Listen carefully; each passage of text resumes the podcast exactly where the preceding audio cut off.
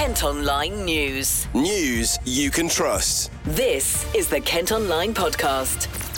Kate Faulkner. Hello, hope you had a good weekend. Thank you for downloading today's podcast on Monday, the 4th of September.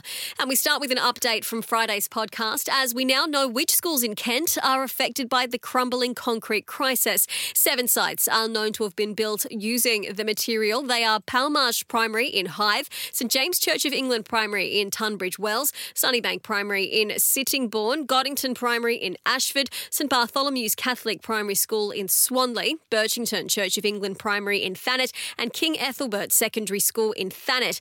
Kent County Council has confirmed all of those schools will remain open and work to fix the problem is underway. The issue is to do with the material known as reinforced autoclaved aerated concrete, or RAAC for short. It was used between the 1950s to the mid 1990s, but can be prone to collapse. Richard Carre is a chartered building surveyor whose company Carre Consultancy removed RAAC planks at a school in Kent. We first identified the presence of RAAC at the school back in early 2021. Um, it had obviously been there as part of the original construction of the school since about the early 1960s.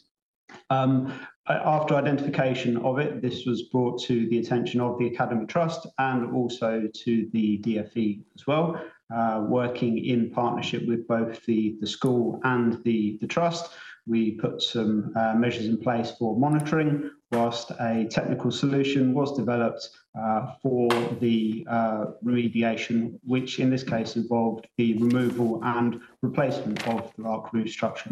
Um, so for the areas that we've already replaced, we did indeed put in temporary strengthening measures. Um, but the, the severity of the defects recorded in this particular case um, led all parties to conclude that replacement was the right option. Schools are not the only buildings that, that will be affected. It does appear in, in other buildings of the, the period, so uh, mid 50s to, to mid 60s. Um, in terms of the undertaking of, of dealing with it all, it's it's no small feat. The government insists it's doing everything it can to ensure pupils' safety. Councillor Rory Love is in charge of education at Kent County Council. He's issued a statement which says there is understandably some increased anxiety over the use of this material following recent press reports. There are no Kent schools of which we've been made aware by the Department for Education that appear on the DFE's latest list of schools needing to be closed to children owing to the presence of RAAC. Where RAAC is present and work is underway, alternative arrangements have been made within the schools and the schools remain open to children. We've contacted all of the schools affected, but at the time of recording today's podcast, hadn't heard back from any of them. We will, of course, continue to keep you updated on this story. Kent Online reports. Other top stories today, and a woman in her 20s has died, and a child's been taken to hospital after they were hit by a car near Ashford. It happened on Church Hill in Charing Heath just before half nine on Saturday night. We're told the child's injuries aren't serious. A man's been arrested on suspicion of causing death by dangerous driving. More people crossed the English Channel in small boats over the weekend than any other time of this year. 872 people made the dangerous journey on Saturday, taking advantage of the warm and calm weather. It takes the total to around 21,000 so far this year. A homeless man who carried out a six month crime spree in Canterbury and Thanet posted a video of his arrest on TikTok. Oi, I didn't do nothing. All I did was go to probation. I just went to probation. All I did was attend probation. Get Suzanne Williams. I attended, I attended probation. Ah! I'm going to kill you. I just attended probation. I just attended probation. Arrested me for assault. Now I'm going to prison now forever. I'm going to kill you now. Assault! I fell over. I fell over and he arrested me. I fell over and he arrested me for assault. That's Bill Winsbury being detained in Margate in July. The 40 year old's been locked up for six months for carrying out 17 offences, including stealing from Boots, Superdrug, and M&S. Kent Online reports. The man in charge of the council in Medway has confirmed they won't be bringing in a charge for the most polluting cars. Vince Maple's been speaking as he marks 100 days in charge of the authority following May's local election, but he says tackling climate change is one of their main priorities moving forward. Vince has been speaking to Abby from our colleagues at KMTV. How much progress have you had on your first 100 days? Well, look, firstly, I want to thank the people of Medway for the opportunity. 100 days ago, uh, we took control of the council. We wanted the opportunity to serve, and we've been getting on with it. Some of the things, of course, have happened really quickly. So we've brought forward things around small businesses, uh, around improving the uh, offer when it comes to private sector landlords. But actually, one of the most important things to tackle this issue is the local plan on uh, mid-May, before we took control of the council, actually, it was the 20th anniversary of Medway Council's local plan. Uh, we've said very clear it's a priority for us at our next cabinet meeting. So in just a few days' time, we'll be bringing forward the next stage of consultation to make sure we get that in place. Why is that important? Because actually, without that, the the drive to get through the 28,500 houses central government sets for us as a target it is really challenging. So we'll be bringing that forward. I'd urge all residents to play their part in that consultation with the Labour and cooperative group. So it takes all of us collectively, but we as the Cabinet have brought that forward and we'll be discussing that next week. Another key target for all councils, not only Kent but across the UK, committing to net zero. What sacrifices are you willing to make to reach that net zero? And when it comes to it, when it comes to making those sacrifices, will you back down when it gets tough? Look, I heard interestingly the conversation on the Kent Politics show a moment ago between two other great politicians here in Kent. Uh, for me, this is critical. We can't shy away from this. So this will mean some difficult, challenging decisions. P people have asked me directly, are we going to have a ULEZ in Medway? That's not going to happen. But what we will do is we'll bring forward a variety of schemes, both looking importantly at improving public transport. We'll want Arriva to do what they should be doing, delivering for residents. That's not happening at the moment. But you know, one of the disappointments of the last 100 days has been the withdrawal of the 170 million pounds from central government. Why is that important? Because actually, the infrastructure that would have come from that would have helped to reduce the pressures on one of our air quality management areas over on Four Elms Hill.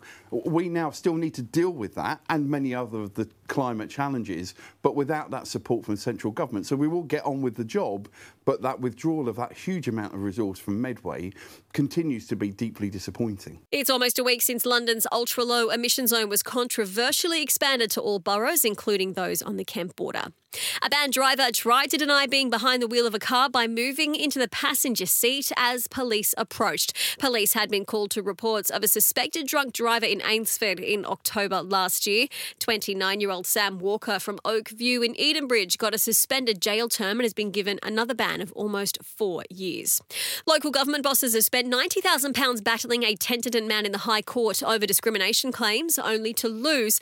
The judge decided Kent County Council had been discriminatory when it refused humanist Steve Bowen a place on the Standing Advisory Council on Religious Education. Since his court winner, Mr. Bowen has reapplied to be part of the council.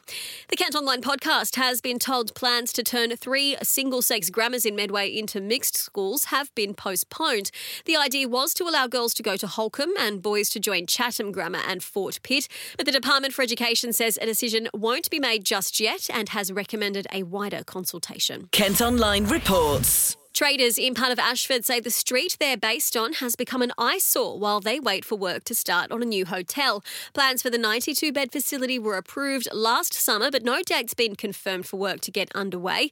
A row of shops is set to be demolished as part of the project on new rents. The council say they've not been told why there's a delay. A company in Dartford which makes modular homes has seen a huge jump in demand as more people look for sustainable housing solutions. Innovate Homes produces the buildings in a factory and can make an an average size home in just 30 days.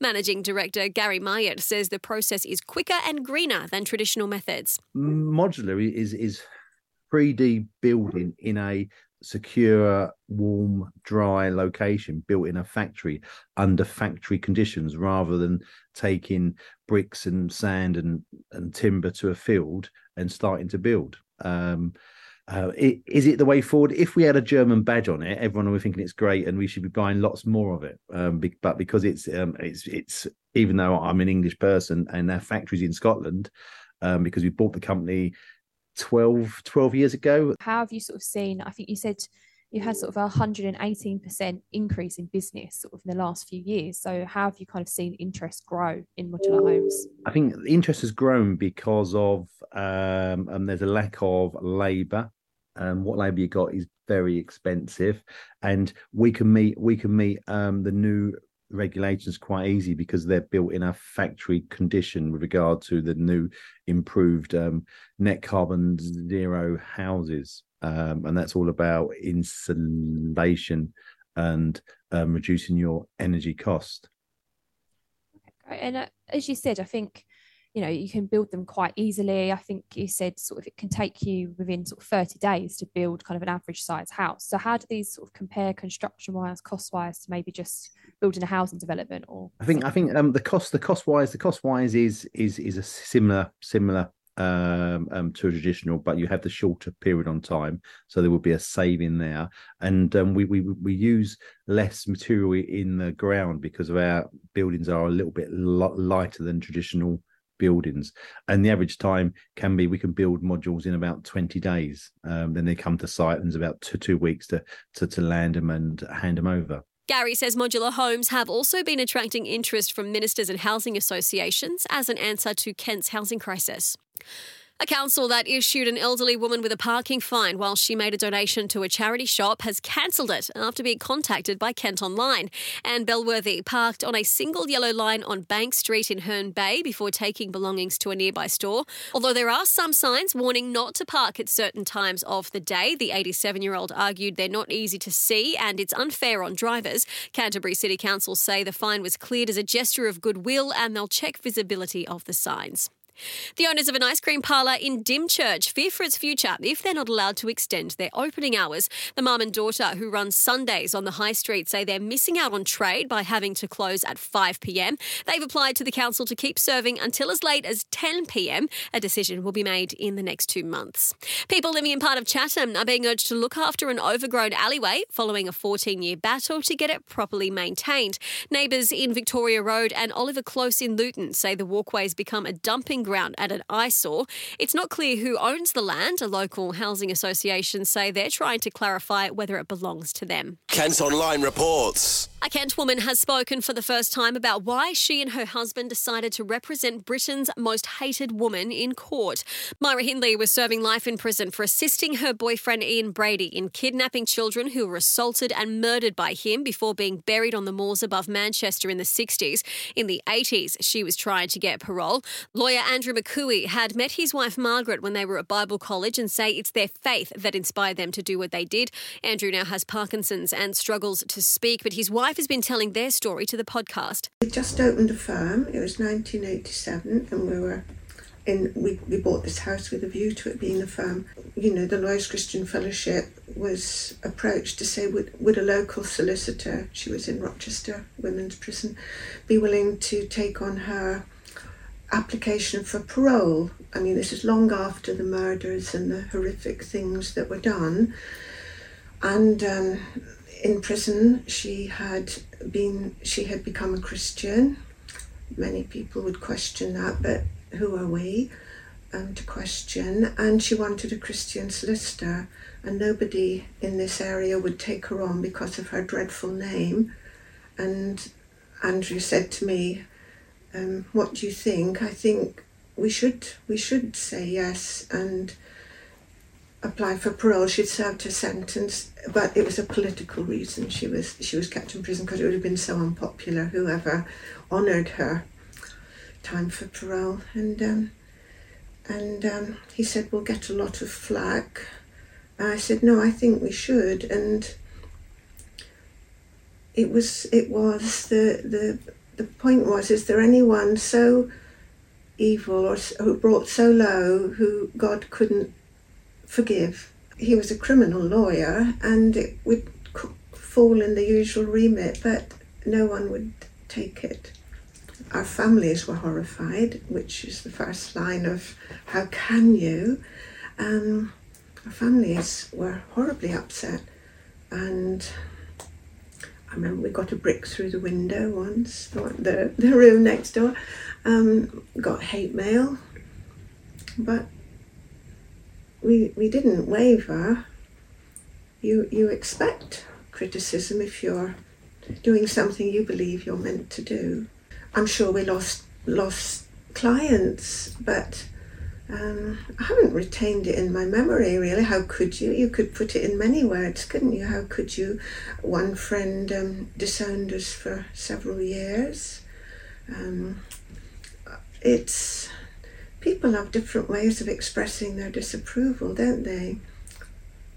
I think it's a lawyer's duty if you if you're in that field that you help anyone. You you're not the judge, which Andrew would always point out. You're not the judge you have got a duty to help them with their legal problem. I often met her in person and, and I I spoke to her on the phone.